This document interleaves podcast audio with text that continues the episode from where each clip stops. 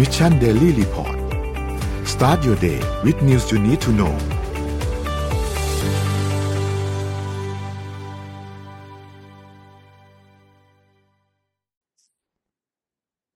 สวัสดีครับยินดีต้อนรับเข้าสู่ Mission Daily Report ประจำวันที่ 23 พฤศจิกายน 2565 นะครับ วันนี้คุณอยู่กับพวกเรา 3 คนตอน7โมงถึง8โมงเช้า สวัสดีพี่ปิ๊ก สวัสดีพี่เอ็มครับ สวัสดีครับ ครับเดี๋ยววันนี้เราไปอัปเดตเรื่องราวต่างๆกันนะครับ ว่ามีอะไรเกิดขึ้นบ้างในช่วง 24 ชั่วโมงที่ผ่านมานะครับเดี๋ยวนนพาไปอัปเดตตัวเลขกันก่อนครับไปครับ ตัวเลขล่าสุดนะครับตลาดหลักทรัพย์เซ็ตบ้านเรานะครับอยู่ที่ 1,615.33 นะครับติดลบไป 0.22 นะครับแล้วก็หุ้นต่างประเทศนะครับ เริ่มต้นกันที่ดาวโจนส์ครับติดลบ 0.13%นะครับ NASDAQ ติดลบ 1.09%นะครับ NYSE ครับติดลบ 0.21%นะครับแล้วก็ ฟุซี่100ครับ ติดบวก 0.74%นะครับ ส่วนหางเสงครับ ติดลบ 1.31%นะครับราคาน้ำมันดิบครับก็มีการปรับตัวขึ้นนะครับประมาณ 1.5%นะครับ WTI เนี่ยอยู่ที่ 81.23 นะครับ แล้วก็ Brent เนี่ยอยู่ที่ 88.79 นะครับ ราคาทองคำก็มีการปรับตัวขึ้นเช่นเดียวกันครับอยู่ที่ 1,743.4 นะครับ บวกขึ้นมา 0.31%นะครับ แล้วก็คริปโตเคอเรนซีครับบิตคอยก็ยังคงอยู่ที่ประมาณ 16,000 นะครับ Ethereum อยู่ที่ 1,100 นะครับ Binance อยู่ที่ประมาณ 260 นะครับ Solana 11.78 แล้วก็ Bitkub ครับอยู่ที่ 1.88 ก็ไม่ได้มีการขยับตัวเยอะมากสำหรับตัวคริปโตเคอเรนซีนะครับอันนี้เป็นอัปเดตตัวเลขทั้งหมดนะฮะถัดมาเราพาไปดูผลบอลกันนิดนึงครับ เมื่อวานนี้เป็นยังไงบ้างนะครับเอ่อเริ่มต้นจากคู่แรกอาร์เจนตินานะครับอาร์เจนตินาเนี่ย แพ้แบบช็อกโลกไปสองหนึ่งนะครับ แพ้ซาอุดิอาระเบียนะครับสองหนึ่งนะครับ ก็เมื่อวานนี้เนี่ยหลายๆคนเล่นไม่ค่อยออกครึ่งแรกอาร์เจนตินาเล่นดีมากครึ่งแรกอาร์เจนอาร์เจนยิงได้สี่ลูกครับ เป็นจุดโทษลูกหนึ่งเป็นโอเพนเพลย์สามลูก แต่ว่าถูก ริบประตูไปสามลูกเพราะว่าล้ำหน้าพอเช็ควีย้อนหลังนะครับ ก็เป็นสองหนึ่งนะครับ ส่วนเม็กซิโกเนี่ยกับโปแลนด์ที่อยู่ในสายเดียวกันเนี่ยนะครับเสมอกันศูนย์ประตูต่อศูนย์นะครับเดนมาร์กกับตูนิเซียก็เช่นกันครับเสมอกันศูนย์ประตูต่อศูนย์นะครับแล้วก็คู่ดึกคู่สุดท้ายฝรั่งเศสนะครับแชมป์เก่านะครับชนะออสเตรเลียไปได้สี่ประตูต่อหนึ่งนะครับก็ถล่มไปเลยนะครับสี่หนึ่งนะครับแล้วก็พี่ปิ๊กเห็นพี่ปิ๊กใส่เสื้ออิตาลีรายงานผลบอลอิตาลีนิดนึงนะครับพี่ปิ๊ก ครับเตะกันคู่วันจันทร์ตอนเย็นนะครับ อิตาลีเนี่ยเป็น friendly match นะครับ นัดเอ่อเขาเรียกว่าเป็นแบบเขาเรียกว่าอะไรกระชับมิตรกระชับมิตรเฉยๆนะครับ ก็แพ้ออสเตรียไปสองหนึ่งนะครับสำหรับอิตาลีนะฮะอิตาลีช่วงนี้ไม่ไม่ค่อยดีเท่าไหร่ครับอะนี่เป็นอัปเดตผลบอลทั้งหมดครับสำหรับวันนี้นะครับ ก็เย็นนี้มีติดตามเยอรมนีกับญี่ปุ่นนะครับ สเปนกับคอสตาริกาโมร็อกโกโครเอเชีย แล้วก็คู่ดึกเนี่ย จะมีเบลเยียมกับแคนาดานะครับสี่คู่นะครับ ก็รอดู เอาใจช่วยญี่ปุ่นครับ เอเชียครับ เชียร์ญี่ปุ่น เจอกับเยอรมันสายนี้หนักหน่อยครับ เพราะว่ามีแต่แข็งๆทั้งนั้นเลยครับ ค่ะอ่าไปต่อกันที่เรื่องของรถยนต์ญี่ปุ่นกันสักนิดหนึ่งแล้วกันนะคะ Honda ค่ะ จับมือกับ Sony โดยที่อาจจะเอา PS5 ค่ะ PlayStation 5 เนี่ย มาใส่ในรถยนต์ไฟฟ้าค่ะ นนท์สนใจไหมคะ PS5 เล่นในรถยนต์เลยนะคะ เพราะว่าอันตรายไหมครับพี่ไม่มันจะขับอัตโนมัติไงถ้ามันขับอ๋อโออัเคตโนมัติแล้วเราก็นั่งเล่นเกมไป แต่ว่าครับถ้านั่งเล่นเกมถ้าเกิด emergency ขึ้นมานี่เราจะเราจะมาควบคุมรถทันไหมอะคือกำลังมันเลยนะคะ โอเค ก่อนหน้านี้ก็คือเคยมีข่าวว่า รถยนต์ไฟฟ้าจากเทสลากำลังเตรียมความพร้อมเพื่อนำเกมจากแพลตฟอร์ม Steam มาให้เล่นกันได้ในรถเลย ก็คือปล่อยให้รถขับเองไปแล้วเราก็เล่นเกมไปเนี่ยนะคะ Honda เนี่ยก็ไม่น้อยหน้าค่ะ ไปจับมือกับ Sony แล้วก็อาจจะนำเอาเกม PS5 มาให้เล่นบนรถยนต์ไฟฟ้าของตัวเองบ้างเหมือนกัน เมื่อเดือนกันยายนที่ผ่านมา Honda ได้ไปจับมือกับ Sony ออกมาเป็น Sony Honda Mobility ซึ่งอันเนี้ยค่ะ หัวหน้าทีมของ Sony Honda Mobility เนี่ยเขาให้สัมภาษณ์ว่าบริษัทสองบริษัทร่วมมือกันเพื่อพัฒนารถยนต์ไฟฟ้า ที่จะเน้นเพลง ภาพยนตร์ และเกม PS5 ค่ะ ยังบอกอีกด้วยว่าจับมือกันเพื่อสู้กับเทสลาโดยเฉพาะ และมีความเป็นไปได้ว่าอาจจะนำเกม PS5 ไปเล่นบนรถยนต์ไฟฟ้าของ Honda ที่จะเปิดตัวในอนาคต รถยนต์ไฟฟ้าที่จะมาจาก การจับมือของ Sony กับ Honda เนี่ย จะเปิดตัวครั้งแรกที่อเมริกาเหนือในปี 2025 และจะเป็นรถยนต์ไฟฟ้าขับเคลื่อนอัตโนมัติด้วยนะคะ เพราะว่าไม่อย่างนั้นเนี่ย PS5 ก็จะเล่นได้แค่ตอนจอดเท่านั้นค่ะ อย่างที่นนท์บอกเลยว่ามันจะน่ากลัวมันจะอันตราย ต่อให้คนที่เล่นไม่ใช่คนที่ขับก็ตามนะคือนึกสภาพว่าอีกคนหนึ่งคือแบบว่าออกเสียงออกท่าทางรุนแรงว่าแล้วแล้วกำลังจริงๆ ควรจะเนวิเกตให้คนขับอยู่อย่างเงี้ย มันจะเกิดอะไรขึ้นเลี้ยวผิดเลี้ยวถูกนะคะ น่าจะมีโอกาสเสี่ยงอุบัติเหตุสูงมาก แล้วก็การที่จะทำให้รถยนต์สามารถขับเคลื่อนได้แบบสมบูรณ์จนนั่งเล่นเกมแบบสบายๆเนี่ย น่าจะต้องใช้เวลาพัฒนากันพอสมควร รอดูต่อไปค่ะว่า Sony Honda Mobility จะเปิดตัวรถยนต์ไฟฟ้าขับเคลื่อนอัตโนมัติที่สามารถเล่น PS5 ออกมาได้เมื่อไหร่แล้ว มันจะปลอดภัยจนนั่งเล่นเกมได้แบบไม่ต้องคอยระแวงว่าจะขับชนหรือเปล่า ทั้งนี้ขอตั้งข้อสังเกตอย่างหนึ่งไม่แน่ใจว่า PlayStation เนี่ยเขาออกเวอร์ชันเนี่ยทุกกี่ปี คือถ้าสมมติว่าจะเปิดตัวครั้งแรกในปี 2025 ตอนนั้นมันต้องเป็น PS 6 หรือ 7 แล้วหรือยัง หรือยังไงนะคะ ปกติเขาเปิดตัวกันบ่อยแค่ไหนคะนนคือคือคือ PlayStation เนี่ย มัน ไม่ค่อยแน่นอนครับ มันไม่ได้เปิดตัวทุกปีแบบ iPhone นะ iPhone มาทุกปีใช่ไหมครับ แต่ว่า PS เนี่ยมันไม่ได้ไม่แน่นอน อย่าง PS 4เนี่ยก็อยู่มันนานนานมาก หลายปีเลยอะ น่าจะแบบสี่ห้าปีหกปีอะไรอย่างเงี้ยครับเหมือน The Sims อย่างนี้ปะใช่คืออยู่นานมากอะอยู่นานมากไม่ออกรุ่นห้ามาทีแล้วพอรุ่นห้าออกมาเนี่ยนนท์คิดว่าน่าจะอยู่อีกนานเหมือนกันครับ เพราะเอาจริง ๆ คือเอ่อเกมเมอร์หลายคนก็ยังไม่ได้เครื่องนะครับ คือแล้วนนท์ได้ยังคะยังไม่ได้เหมือนกันครับอ้าวคือการคือคือคือถ้าโอเคถ้าพยายามไปวิ่งวิ่งหาหน่อยเนี่ยก็คงได้แหละวิเรียบรีบจองหน่อยก็คงได้แหละแต่ว่าแบบ มันยังไม่ได้มีการเปิดขายแบบ เป็นทางเป็นก็เปิดขายเป็นทางการแล้วแหละแต่ไม่ได้เปิดขายแบบกว้างมากๆแบบสมมติว่านนท์เดินเข้าไปในห้างสมมติเดินเข้าไปในห้างสักห้างหนึ่งในบ้านเราอย่างเงี้ยแล้วเดินเข้าไปช็อปโซนี่อย่างเงี้ยก็ยังไม่ได้มีเครื่อง PS5 ขายอยู่หน้าร้าน เพราะว่าของมันยังไม่ได้ไม่ได้เพียงพอขนาดนั้นนนท์เลยคิดว่าค งอีกนานครับพี่เอ็น PS5 เนี่ยอยู่อีกนานแน่นอนกว่าอืมรุ่นรุ่นหกจะมาก็นนท์คิดว่านู่นอย่างน้อยก็คือสองพันยี่สิบห้ายี่สิบหกอะไรเงี้ยนี่คืออย่างน้อย นนท์ก็ซื้อรถเลยค่ะ จะได้ได้ครับ PS5 นะคะอ๋อคืออยากได้ PS5 แต่ให้ซื้อรถแทนใช่ไหมครับก็จะได้มาด้วยกันไงคะโอเคเหมือนครับเวลาที่เราอยากได้ของแถมแล้วเราซื้อของใหญ่อะใช่ไหมคะพี่ปิ๊กกลยุทธ์การตลาด ครับ บางทีอยากได้ iPhone แต่สุดท้ายไปซื้อคอนโดอย่างงี้ใช่ไหมฮะใช่ค่ะเราก็จะได้แถม iPhone มาด้วยค่ะครับผเรามมองว่าคุ้มต้องมีเงินก่อนนะคะ อันดับแรก ครับอย่ากู้เงินไปซื้อคอนโดเพื่อจะเอา iPhone นะคะ ครับผมอะพี่ปิ๊กพาไปต่อครับพี่ อ่า เดี๋ยวขอพาไปที่ถ้าเอานักการเมืองขึ้นศาลดีกว่าครับอ๋อครับ แต่ว่า เหตุการณ์นี้เกิดขึ้นที่เวียดนามนะครับที่อย่างที่เราบอกพี่จะหาเรื่องเวียดนามมาเล่าสัปดาห์ละครั้งนะครับ ก็เมื่อวานนี้นะครับอ่าอดีตนะครับ รัฐมนตรีว่าการกระทรวงสาธารณสุขนะครับ Ministry of Health เนี่ย ชาวมิงกวงนะครับ ถ้าพี่อ่านชื่อผิดขอโทษด้วยนะครับ ก็ตอนนเขาเป็นอดีตไปแล้วนะครับ เพราะว่าพ้นตำแหน่งไปแล้วเนี่ย แล้วก็ตัวเขาเองและผู้อะไรเจ้าหน้าที่รัฐอีกสี่คนนะครับ ก็ได้ปรากฏตัว ที่ศาลนะครับ เพื่อให้การ แล้วก็เขาเรียกว่าต่อสู้คดีนะครับ ที่ตัวเขาเองเนี่ยถูกทางรัฐยื่นฟ้องร้องนะครับ ข้อหาละเลยการปฏิบัติหน้าที่และทำให้ประเทศเนี่ยเกิดความเสียหายนะครับ ในด้านการใช้จ่ายงบประมาณนะครับ เรื่องราวเป็นอย่างนี้ครับ ย้อนกลับไปก็คือเมื่อปี 2006 นะครับ ปี 2006 ก็ก็หลายปีแล้วนะครับ โดยตอนนั้นเนี่ยมันมีโรคระบาด อันหนึ่งก็คืออ่าอินฟลูเอนซ่า A หรือ H5N1 จำได้ไหมตอนนั้นเนี่ยนะครับอ่าก็คือไข้หวัดนกเนี่ยนะครับไอ้เจ้าไข้หวัดนกตัวนี้เนี่ยมันก็มีระบาดไปทั่วนะครับ แล้วตอนนั้นเนี่ยทางรัฐบาลเวียดนามก็ทำสัญญาซื้อวัตถุดิบเพื่อมาผลิตเป็นวัคซีนนะครับ โดยทำสัญญากับบริษัทเอกชนชื่อซูลองฟาร์มาซูติคอลจอยนะครับซึ่งเป็นบริษัทลงทุนร่วมนะครับ ทีนี้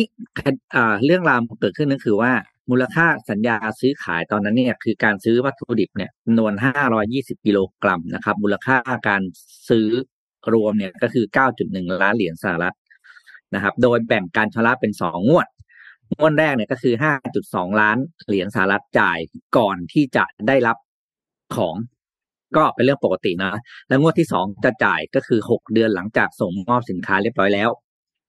ทีนี้ เรื่องราวที่มีปัญหาก็เพราะว่าพอจ่ายรอบแรกและอ่าจ่ายรอบแรกปุ๊บรับของแล้วเนี่ยครับ สัญญาระบุไว้ว่ารอบแรกจะจ่าย5.2ใช่ไหมรอบหลังจะต้องจ่าย3.8นะครับ แต่เผอิญหกเดือนให้หลังเนี่ยครับ ราคาตลาดของสินค้าของวัตถุดิบตัวนี้มันลดลงนะครับ แล้วก็ลดลงแบบมีนะ แต่เขาไม่ได้เปิดเผยตัวเลขว่าลดเท่าไหร่นะครับ ประเด็นก็คือ ทางคุณกวงเนี่ย ไม่ได้มีคำสั่งให้ปรับราคาจ่ายอ่าราคาที่ต้องจ่ายลดลงตามราคาตลาด แต่ให้ยืนจ่ายราคาตามสัญญา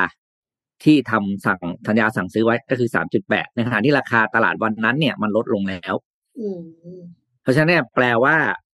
รัฐบาลเวียดนามเนี่ยกำลังจะซื้อของแพงณวันที่จ่ายเงินงวดสองนะครับ ก็เลยเป็นที่มาว่าถูกสั่งฟ้อง ว่าละเลยการปฏิบัติหน้าที่ทั้งทางที่มีอำนาจ ก็คือไม่รักษาผลประโยชน์ของประเทศนะครับ ทั้งทางที่มีอำนาจว่าราคาสั่งซื้อครั้งที่สองเนี่ยเอ้ยราการชำระเงินครั้งที่สองเนี่ย ถ้าจ่ายตามราคาตลาดประเทศจะประหยัดเงินไปได้อ่าก็เยอะจำนวนหนึ่งนะครับ แต่ผลิตธนาคารไม่ได้บอกไว้เท่าไหร่นะครับ ก็เลยเป็นที่มาของการที่เขาจะต้องขึ้นศาลเพื่อเขาเรียกว่าต่อสู้คดีรวมกับเจ้าหน้าที่ระดับสูงของ ภาครัฐอีกหลายอีกหลายคนนะครับ ซึ่งเป็นเจ้าหน้าที่ทั้งจากกระทรวงการคลังนะครับ กระทรวงสาธารณสุขอีกสองคนนะครับ ก็การไต่สวนคดีครั้งนี้จะมีทั้งหมดห้าวันนะครับ เมื่อวานนี้เป็นแรกแล้วก็ ผลการตัดสินว่าตัวเขาเองและก็คณะอีกสามสี่อีกสี่คนเนี้ยจะมีความผิดฐานละเลยการปฏิบัติหน้าที่หรือไม่ วันพุธหน้ามีคำตอบ แต่นี่ก็เป็นข่าวที่ต้องบอกว่าทางการเวียดนามเนี่ยเขาค่อนข้างจะเอาจริงกับเรื่องของอการรักษาผลประโยชน์ของประเทศนะครับ ผมเองผมก็ไม่สามารถพูดได้ว่าคณะทำงานชุดนี้หรืออดีตมนตรีกระทรวงสาธารณสุขท่านนี้จะมีความผิดหรือไม่นะเพราะว่าเราเองเราก็ไม่ได้เห็นรายละเอียดในสัญญาของการสั่งซื้อของของรัฐบาลกับคู่สัญญานะครับเพียงแต่ว่านี่มันแสดงให้เห็นถึงความความพยายามในการปกป้องผลประโยชน์ของประเทศนะครับ ซึ่งเป็นเรื่องที่น่าสนใจมาก เพราะว่า เราจะเห็นกรณีแบบนี้บ่อยเนอะก็คือสัญญาทำไปแล้ว แล้วถึงเวลาเนี่ย ราคาตลาดมันลดลงอะ ค่ะ คือวันนั้นถ้าคุณถ้าคุณมันคือมันก็คือมีถูกทั้งสองมุมนะถ่ายจ่ายตามราคาตลาดก็แปลว่าประหยัดจริง แต่มันผิดสัญญาไงอืมมันผิดสัญญาก็อาจจะโดนโดนอ่าคู่สัญญาเนี่ยฟ้องร้องกลับเหมือนกันอืมนั้นเนี่ยอันนี้ก็เลยต้องดูครับว่า มันจะเป็นยังไงต่อไปแต่ว่าเป็นเรื่องที่น่าสนใจก็เลย เอามาเล่าให้ฟัง อืมครับคือจริงๆ เอ็มคิดว่า ถ้าเป็นเอ็มนะเอ็มน่าจะพยายามเจรจาก่อน แต่ว่าไม่รู้เหมือนกันว่าเขาก็อาจจะพยายามเจรจาแล้วก็ได้อ่าเนี่ยแหละที่เราก็ไม่รู้ detail เนาะก็เลยต้องต้องมาดูว่าผลการตัดสินจะเป็นยังไงแล้วเดี๋ยวเอามาเล่าให้ฟังอีกทีครับ อืม ครับ โดมขอพามาอัปเดตข่าวกีฬากันนิดนึงนะครับ จริงๆก็เกี่ยวข้องกับฟุตบอลโลกด้วยข่าวหนึ่งแต่ว่าโดมขออัปอัปเดต รวมๆเกี่ยวกับเรื่องของฟุตบอลนะครับ เรื่องแรกเนี่ยก็คือเรื่องของคริสเตียโนโรนัลโดนะครับที่หลังจากมีการไปให้สัมภาษณ์กับนักข่าวชื่อเพียร์สมอร์แกนเรียบร้อยแล้วสอง EP เมื่อสัปดาห์ที่แล้วคิดว่าหลายๆท่านน่าจะได้เห็น Viral มากคลิปค่ะแล้วก็เห็นข่าวแล้วคือ ยอดการค้นหาชื่อโรนัลโดก่อนที่ฟุตบอลโลกจะเริ่มขึ้นเนี่ยพุ่งสูงมากนะครับ สุดท้ายแล้วเนี่ยก็การสัมภาษณ์อันนั้นก็เป็นอันจบ เรียบร้อยไปนะครับ แล้วก็เมื่อคืนนี้ล่าสุดเลยเนี่ยนะครับ ทางด้านอดีตนักตอนนี้เป็นอดีตแล้วนะครับ เพราะว่าคริสเตียโนโรนัลโดเนี่ยมีการแถลงร่วมกันกับสโมสรนะครับสโมสรก็ออกแถลงการยืนยันว่านักเตะทีมชาติโปรตุเกสเนี่ยนะครับ ก็ยกเลิกสัญญากันแล้วนะครับ ซึ่งถือว่าเป็นการตกลงกันของทั้งสองฝ่ายนะครับ ซึ่งจะมีผลในทันทีนั่นหมายความว่า หลังจากจบฟุตบอลโลกแล้วเนี่ยโรนัลโดจะไม่ได้กลับไปเล่นที่แมนเชสเตอร์ยูไนเต็ดแล้ว นะครับ ซึ่งก็อย่างที่ทุกคนเห็นครับว่าบทสัมภาษณ์ที่ผ่านมาเนี่ยโรนัลโดเองก็โจมตีสโมสรในหลาย ๆ เรื่องนะครับ ไม่ว่าจะเป็นเรื่องของการพัฒนาเทคโนโลยีต่าง ๆ ที่นำมาใช้เรื่องของโค้ชที่เขารู้สึกว่าเขาไม่ได้รับความเคารพจากโค้ชเพราะฉะนั้นเขาก็ไม่จำเป็นที่จะต้องเคารพโค้ชเหมือนกันนะครับรวมถึงเรื่องของเอ่อสภาพทีมต่าง ๆ นะครับ การเปลี่ยนโค้ชการเปลี่ยนผ่านระหว่างโอเล่มาเป็นรังนิกแล้วก็มาเป็นเทนฮากเนี่ยนะครับเขารู้สึกรังนิกเนี่ย ไม่ควรเลยที่จะมาเป็นโค้ชนะครับเพราะคุณไม่ได้เป็นโค้ชมาหลายปีแล้วอยู่ดีๆจะให้ไปเป็นโค้ชแมนยูเนี่ยเขารู้สึกว่าไม่สมเหตุสมผลนะครับแล้วเขาก็รู้สึกว่าสโมสรไม่ได้มีความทะเยอทะยาน ในการที่จะพัฒนาตัวเองไปสู่ระดับสูงสูงๆแบบตอนช่วงที่เขาอยู่กับเซอร์อเล็กซ์เฟอร์กูสันคือ ในความรู้สึกอะโรนัลโดอาจจะรู้สึกว่าแมนยูไม่ได้ปั้นเขาอะ คนที่ปั้นเขามาคือเซอร์อเล็กซ์เฟอร์กูสันนะ เขาอาจจะรู้สึกแบบนั้นมากกว่า แล้วก็เซอร์อเล็กซ์เนี่ยก็เป็นเป็นคนหนึ่งที่มีบทบาทสำคัญมากๆในการที่ให้โรนัลโดเนี่ยย้ายกลับมาเล่นที่แมนยูไนเต็ดอีกครั้งหนึ่งในช่วงปีสองปีที่ผ่านมานะครับ ก็เป็นตัวปัจจัยที่เออใหญ่มากๆของโรนัลโดนะครับ ก็เอาเป็นว่านนว่านนไม่ได้เป็นแฟนแมนยูนะแต่ว่าคิดในมุมของนักเตะกับสโมสรเนี่ย คิดว่าการตกลงยกเลิกสัญญากันแบบนี้เนี่ย ก็ค่อนข้างที่จะสมเหตุสมผลกับทั้งสองฝ่าย คนนึงก็ไม่อยากเล่นให้สโมสรนี้แล้ว อีกคนนึงก็ไม่อยากให้คนนี้เล่นให้สโมสรตัวเองแล้ว เนี่ย ก็ยกเลิกสัญญากันไปทั้งสองฝ่ายนะครับ อันนี้ก็เป็นดราม่าอันหนึ่งที่เกิดขึ้นในช่วงก่อนฟุตบอลโลกก็เป็นอันว่าสิ้นสุดกันไปนะครับ อีกเรื่องหนึ่งครับ คือเรื่องของฟุตบอลโลกปีนี้ฟุตบอลโลกปีนี้เนี่ยจัดที่กาตาร์อย่างที่บอกครับ ที่เคยบอกว่าอยากจะเอามาเล่าให้ฟังว่า มันมีดราม่าอะไรเยอะมากเลยฟุตบอลโลกในครั้งนี้นะครับ แล้วก็จริงๆแล้วเนี่ย ปัญหาที่เกิดขึ้นหน้าหน้างานเองเนี่ยก็ยังมีปัญหาอีกเพียบเลยนะครับ ก่อนแมชของอย่างอังกฤษเมื่อวันก่อนเนี่ยก็มีปัญหาว่าคนเนี่ยไม่สามารถที่จะเข้าไปในสนามได้นะครับ คือติดปัญหาอยู่หน้าสนามเกมเนี่ยเตะเริ่มมาแล้วประมาณสิบกว่านาทีสิบห้านาทีนะครับ ที่อังกฤษเจอกับอิหร่านเนี่ยนะครับแต่สุดท้ายแล้วเนี่ยคนก็ยังเข้าไปในสนามไม่ได้ต้องแก้ปัญหากันจ้าละวันนะครับ ทีนี้ อันหนึ่งที่เป็นประเด็นก่อนที่จะเริ่มต้นมาก็คือเรื่องของสิทธิของ LGBT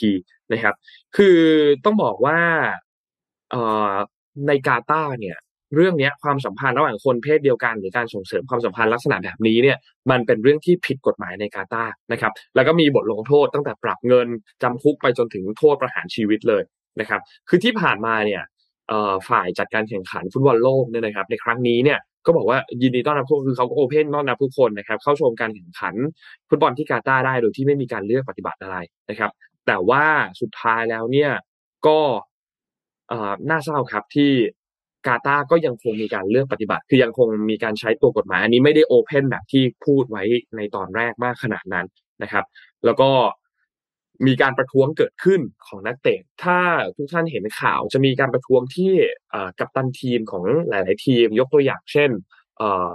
นเธอร์แลนด์ อังกฤษนะครับ แล้วก็จริงๆมีหลายทีมที่จะใส่ปลอกแขนที่เป็นสีรุ้ง หรือว่าปลอกแขนที่เป็นเขียนคาว่า one love นะครับที่สนับสนุนเรื่องของ LGBT เนี่ยนะครับ ซึ่ง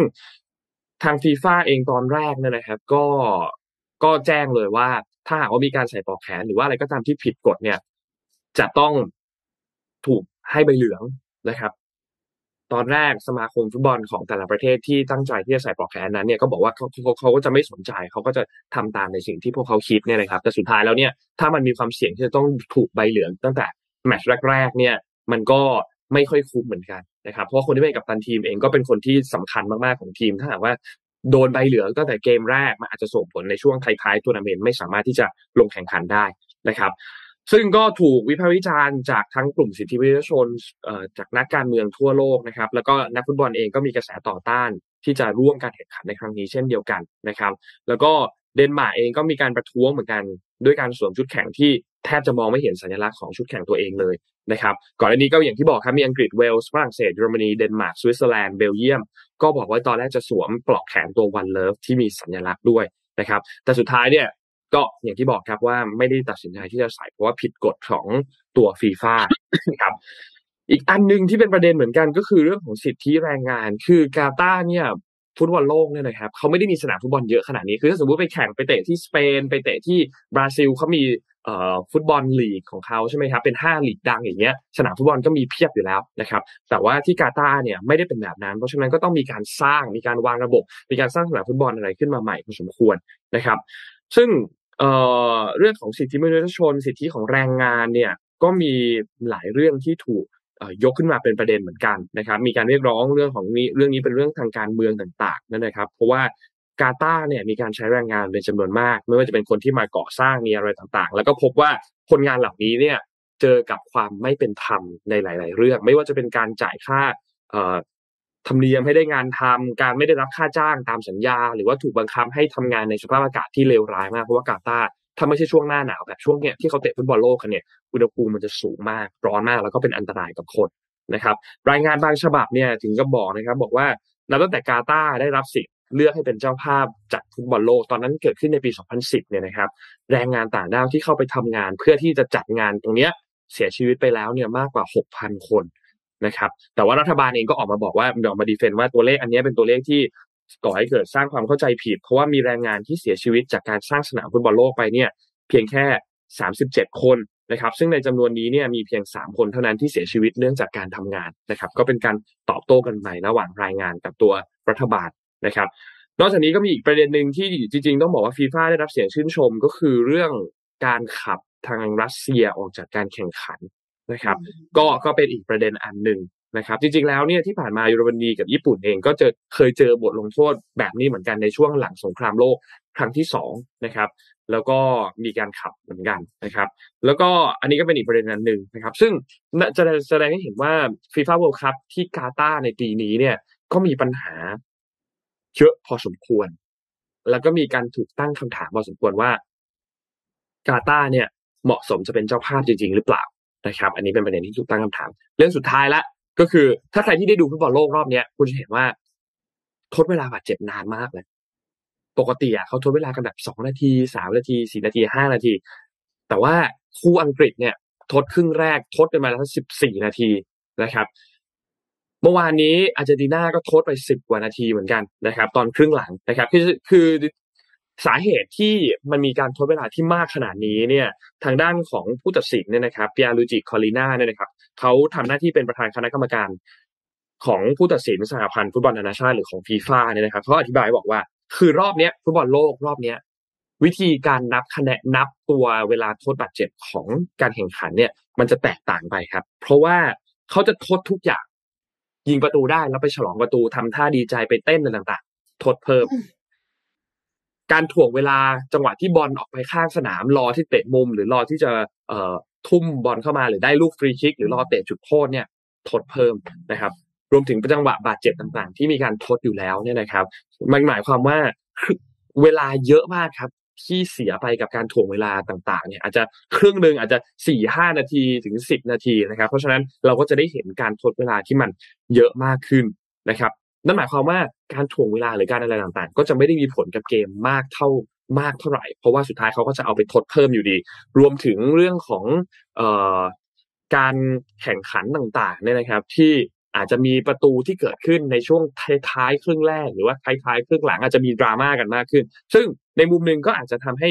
ความยุติธรรมเนี่ยมันสูงขึ้น แต่ในอีกมุมหนึ่งก็คือฟุตบอลเนี่ยเตะ 90 นาที นั่นหมายความว่าถ้าคุณทดไปเพิ่มอีกเยอะพอสมควรเนี่ย อาจจะทำให้นักเตะ ไปล้าในช่วงหลังๆของทัวร์นาเมนต์ได้รอบสี่ทีม หรือรอบชิง รอบท้ายๆเนี่ย อาจจะทำให้นักเตะมีความล้าสูงขึ้นพอสมควรนะครับ ก็ประมาณนี้นั่นเป็นสาเหตุว่าทำไมฟุตบอลโลกปีนี้เนี่ย ถึงทดเวลาบาดเจ็บเยอะมากนะครับ ก็เอามาอธิบายให้ฟังกัน ประมาณนี้ครับข่าวฟุตบอลครับ ค่ะอ่าไปต่อกันได้น้องเอ็มต่อเลยจ้ะเดี๋ยวพี่โอเคเดี๋ยวเดี๋ยวพี่ปิ๊กมีเจ็ดโมงครึ่งใช่ไหมคะโอเคงั้นเอ็มข่าวหนึ่งก่อนเนาะ ค่ะ ไปต่อกันที่ข่าวของรถยนต์ไฟฟ้ากันบ้างค่ะ มาดูว่ารถยนต์ไฟฟ้าในประเทศไทยเนี่ย ตอนนี้มีคนใช้กันเยอะขนาดไหน คือเรามีเห็นข่าวตลอดเลยเนาะกับการที่จองรถยนต์ไฟฟ้าแล้วก็ไปต่อคิวกันอยู่หน้าโชว์รูมพอเจ้านี้เปิดตัวไปต่อคิว พออีกเจ้านึงเปิดตัวก็ไปต่อคิวอีกนะคะ ดูเหมือนกับว่าดีมานมันพุ่งสูงมากเลย ตกลงมันสูงจริงหรือเปล่า หรือว่า เพียงแค่ว่าเขาไม่สามารถจองผ่านอินเทอร์เน็ตได้ก็เลยต้องไปต่อคิวอยู่หน้าโชว์รูมนั่นคือสาเหตุที่ทำให้ดูเหมือนคนจะเยอะ ก็มาส่องภาพรวมปัจจุบันแล้วก็แนวโน้มอนาคตรถยนต์ไฟฟ้าเมืองไทยกันค่ะ การใช้งานยานพาหนะที่เป็นระบบไฟฟ้าเนี่ยมีมากขึ้นอย่างต่อเนื่องนะคะ ทั้งแบบไฮบริดที่ผสมเครื่องยนต์สันดาปภายใน แล้วก็แบบแบตเตอรี่ไฟฟ้าหรือว่า BEV ที่เพิ่มขึ้นเนี่ยมีนัยสำคัญ ซึ่งข้อมูลเนี่ยมาจากสมาคมยานยนต์ไฟฟ้าไทยเขาเชื่อว่า จำนวนพาหนะที่เป็นพลังงานไฟฟ้าล้วน แล้วก็พลังงานสะอาดอื่น ๆ เนี่ย หรือว่า zero emission vehicle ZEV อะค่ะ จะเพิ่มเป็นหลักล้านภายในปี 2030 ค่ะ กลุ่มอุตสาหกรรมยานยนต์สภาอุตสาหกรรมแห่งประเทศไทยเนี่ยเขาเผยถึงการประมาณการการผลิตยานยนต์ไฟฟ้าของสมาชิกกลุ่มในรอบ 7 เดือน ในเดือนมกราถึงกรกฎาปีนี้นะคะ อันนี้คือเป็นข้อมูลที่เอ็มเอามาจากหลายแหล่ง เพราะฉะนั้นมันจะมีข้อมูลที่แบบตั้งแต่เดือนกรกฎาด้วย ยานยนต์ประเภทประเภท BEV ที่จดทะเบียนใหม่สะสมเนี่ย ถึงเดือนกรกฎาคมนะ มีจำนวน 8,784 คัน เพิ่มขึ้น 187.53%จากช่วงเดียวกันของปีก่อนค่ะ แบ่งเป็นรถยนต์นั่ง 3,607 คัน ซึ่งก็คือมากที่สุด อื่นๆ ก็จะมีรถกระบะ 11 คัน รถยนต์โดยสาร 49 คัน รถยนต์สามล้อหนึ่งร้อยสามสิบหกคัน แต่ที่เติบโตที่สุดคือรถบรรทุกค่ะ รถบรรทุกไฟฟ้าเพิ่มขึ้นจากช่วงฤดูกาลของปีก่อนคือหนึ่งพันเจ็ดร้อยเปอร์เซ็นแต่ว่าตัวเลขที่เพิ่มขึ้นเนี่ยเพียงแค่สิบแปดคัน แสดงว่าแต่เดิมคือแทบจะไม่มีรถบรรทุกไฟฟ้าเลย แต่ว่าต่อไปในอนาคตไม่แน่อาจจะเห็นรถบรรทุกไฟฟ้าวิ่งกันทั่วไปก็ได้นะคะ ปัจจัยหลักที่ทำให้ยอดขาย ยอดจดทะเบียนรถยนต์ไฟฟ้าในไทยเติบโตแบบก้าวกระโดดเนี่ยคือการที่รัฐบาลมีมาตรการสนับสนุน ให้เกิดการใช้รถยนต์ไฟฟ้าในประเทศอย่างเช่น การอุดหนุนรถยนต์และรถกระบะเจ็ดหมื่นถึงหนึ่งแสนห้าหมื่นบาทต่อคัน แล้วก็รถจักรยานยนต์หนึ่งหมื่นแปดพันบาทต่อคัน ลดภาษีสรรพสามิตรถยนต์จากแปดเปอร์เซ็นเป็นสองเปอร์เซ็นแล้วก็รถกระบะเป็นศูนย์เปอร์เซ็นลดอากรขาเข้ารถยนต์ที่ผลิตจากต่างประเทศและนำเข้าทั้งคัน สูงสุด 40%สำหรับรถยนต์จนถึงปี 2566 ถ้าจำไม่ผิดคิดว่ารถจีนจะได้จะได้สิทธิประโยชน์ทางภาษีมากกว่ารถฝั่งยุโรปหรืออเมริกา แต่ว่าเหมือนปีหน้าเขาจะยกเลิกภาษีของฝั่งยุโรปและอเมริกาเช่นเดียวกัน และแถมเทสลาก็เพิ่งเพิ่งเพิ่มทุนในไทย 250 ล้าน ก็น่าสนใจว่าในไม่รู้ว่าเราจะได้ใช้รถยนต์เทสลาในไทย ที่ผลิตในไทยเลยอะค่ะ ในปีไหนเนาะแต่ว่าเมื่อวานพี่แท็บบอกว่าอาจจะราคาลดลงล้านหนึ่ง อันนี้คือน่าสนใจมากๆเลยนะคะ ในขณะเดียวกันค่ะ ตัวเลขคาดการณ์ของปี 2030 เนี่ย ประเทศไทยจะมียานพาหนะไฟฟ้าวิ่งบนท้องถนนกว่า1ล้าน1แสน25,200 คัน ประมาณการกันค่อนข้างละเอียดค่ะไปถึงจนถึงหลักร้อยเลยนะคะ ก็คือล้านหนึ่งละกันอะประมาณ มาจากจำนวนรถยนต์ไฟฟ้าพลัง รถยนต์พลังงานไฟฟ้าถึง 4 4 0 0 0 0 คัน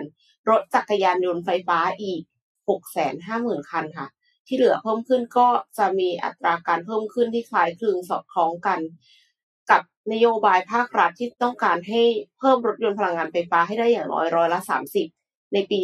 2030 นะคะ และในปี 2035 ตัวเลขคาดการณ์ของยานพาหนะพลังงานไฟฟ้าทั้งหมดเนี่ย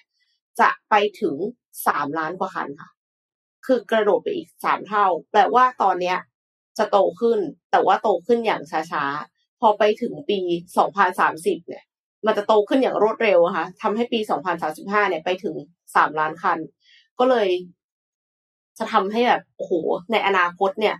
สิ่งที่จะเพิ่มขึ้นมาคืออะไรคะที่ชาร์จ คือที่ชาร์จต้องเพิ่มขึ้นไม่แน่ใจเหมือนกันว่า ตกลงไก่มาก่อนไข่หรือไข่มาก่อนไก่เนาะ คือถ้าที่ชาร์จเพิ่มขึ้นเนี่ย มันก็น่าจะมีคนที่สนใจซื้อรถพลังงานไฟฟ้าเพิ่มขึ้นเอ็มเป็นหนึ่งในนั้น ถึงแม้ว่าเขาบอกว่าทุกคนที่ซื้อรถพลังงานไฟฟ้าจะมีที่ชาร์จอยู่แล้วที่บ้านก็ตาม คือใครจะไปรู้ว่าขับขับไปแล้วแบบอยู่ดีๆรถติดมากอะ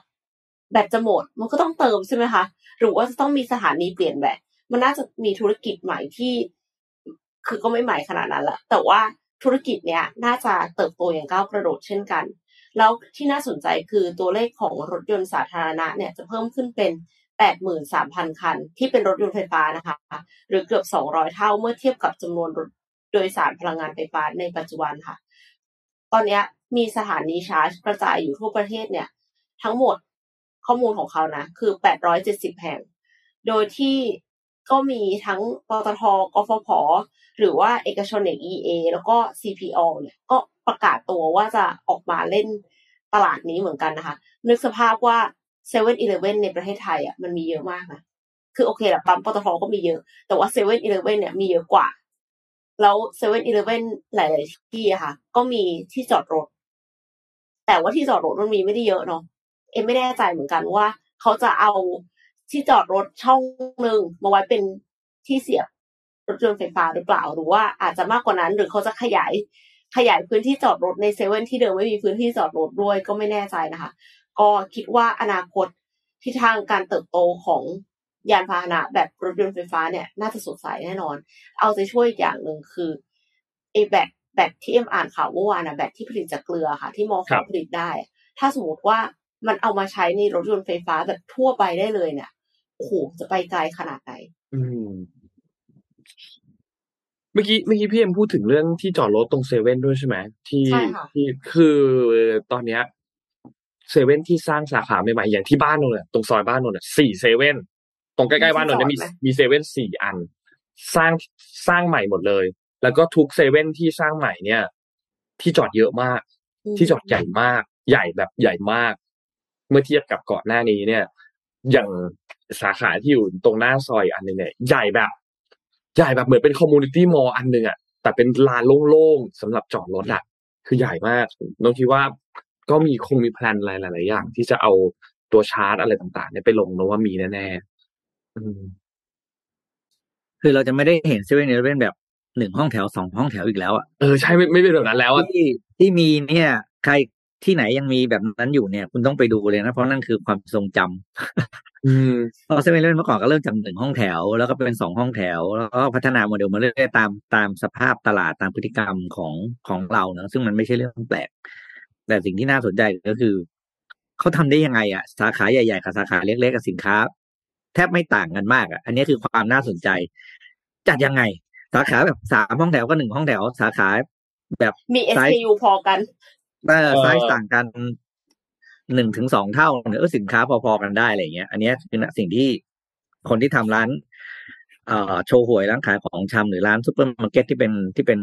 ร้านอิสระของของเราเนี่ย ของของคนไทยเนี่ยน่าจะศึกษานะแล้วจะได้ไม่ต้องบ่นว่าทำไมลูกค้าเข้าแต่เซเว่นอันนี้พี่ก็พูดด้วยความแฟร์นะเซเว่นเขาก็โตมาได้ด้วยระบบการจัดการ ถูกไหมเดี๋ยวเราจะเราจะมาบอกว่า แชมพูสบู่ที่ขายในเซเว่นต่างจากในร้านโออะไรนะโกซรี่ทั่วไปมันก็ไม่ใช่ มันก็ยี่ห้อเดียวกันน่ะ แต่ประเด็นมันคือการจัดการไงเนี่ยอย่าอย่าบ่นว่าเนี่ยเซเว่นนู่นนี่นั่น คือเขาก็ใหญ่เขาก็ขยายแหละ เราเองเราก็ต้องไอ้นี่ด้วยอะเดี๋ยวพาไปดูเรื่องหนึ่งเรื่องนี้เป็นเรื่องที่น่าสนใจมากครับเป็นข่าวของเมื่อวานก็คือผลการจัดอ่าผลการสำรวจนะครับ ความสามารถในการใช้ภาษาอังกฤษของประเทศต่างๆ ทั่วโลกหรือที่เขาเรียกว่า EPI นะครับ English Proficiency Index นะครับ ประจำปี 2022 นะครับ ผลการสำรวจล่าสุดเนี่ยจาก 111 ประเทศนะครับ เห็นแล้วก็อยากจะจะบอกไงดีนะ ใช้คำว่าอะไรดี ของไทยนะครับ อยู่อันดับที่ 97 จาก 111 ประเทศนะครับ จากทั้งหมดโดยร้อยสิบเอ็ดแต่เราได้อยู่ที่เก้าสิบเจ็ดเลยนะคะ97 นะครับ โดยประเทศที่มีอันดับ English Proficiency หรือความสามารถในการใช้ภาษาอังกฤษของประชาชนโดยรวมนะครับนิยามว่าโดยรวมของประเทศนะครับ ไม่ใช่ว่าเจาะเฉพาะเมืองหลวงหรือเฉพาะกลุ่มคนไม่ว่าที่เขาสำรวจพวกนี้เขาจะสำรวจในภาพรวมนะครับ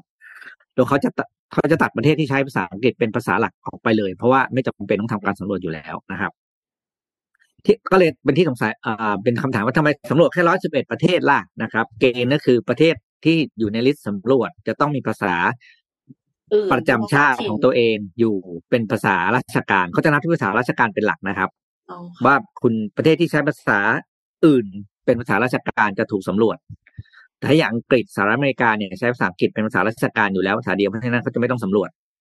นะครับเพราะฉะนั้นอันนี้ต้องเข้าใจนิยามของการสำรวจก่อน ประเทศที่เอาเป็นว่าอันดับอยู่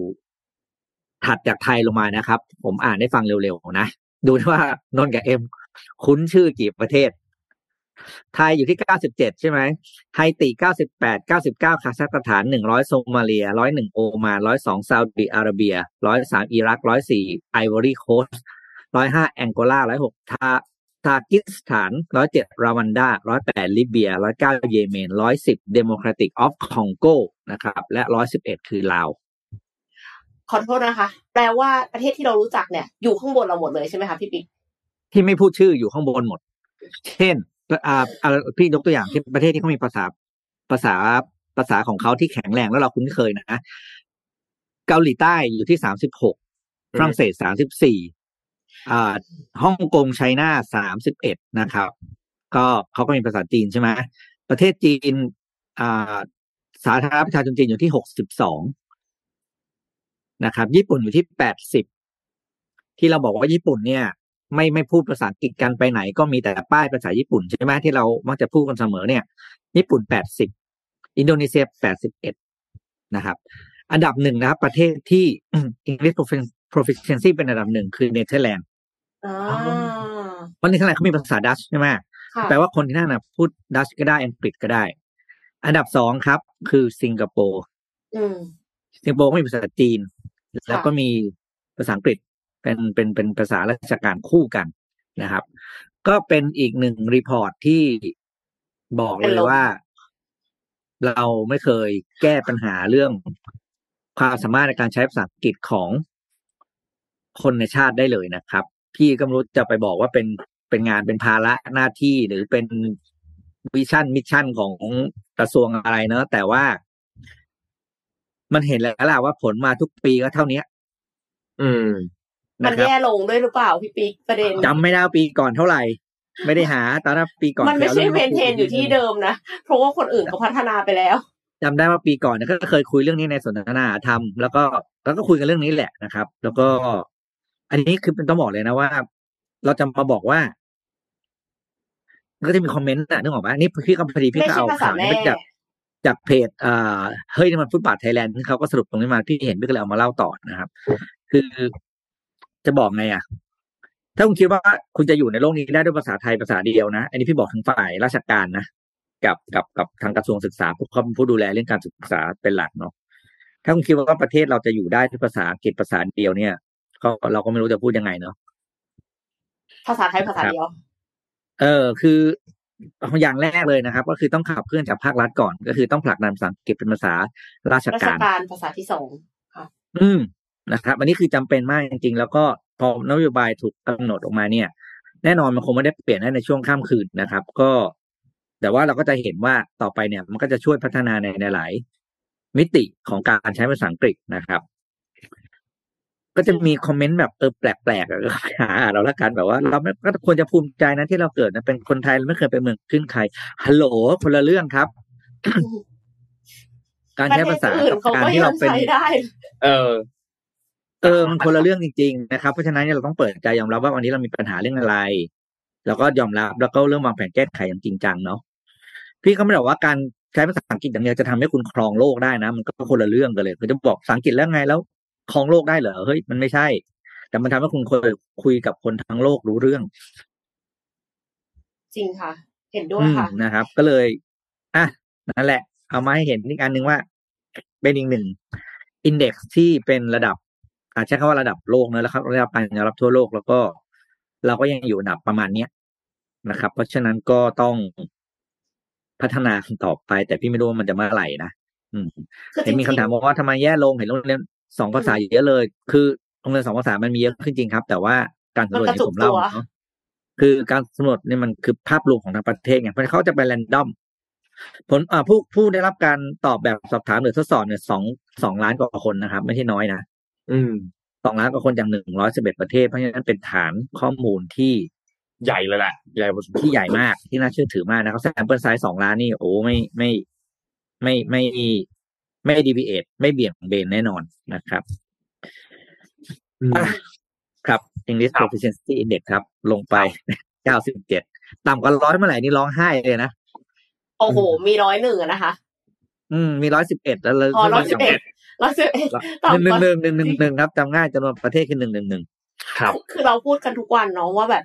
programming เนี่ยแบบ programming language เนี่ยมันสำคัญ แล้ว programming language เนี่ยเขียนด้วยภาษาอังกฤษนะคะ ทุกคน ถ้าสมมติว่าคุณไม่ได้ภาษาอังกฤษเลยอะ่ะ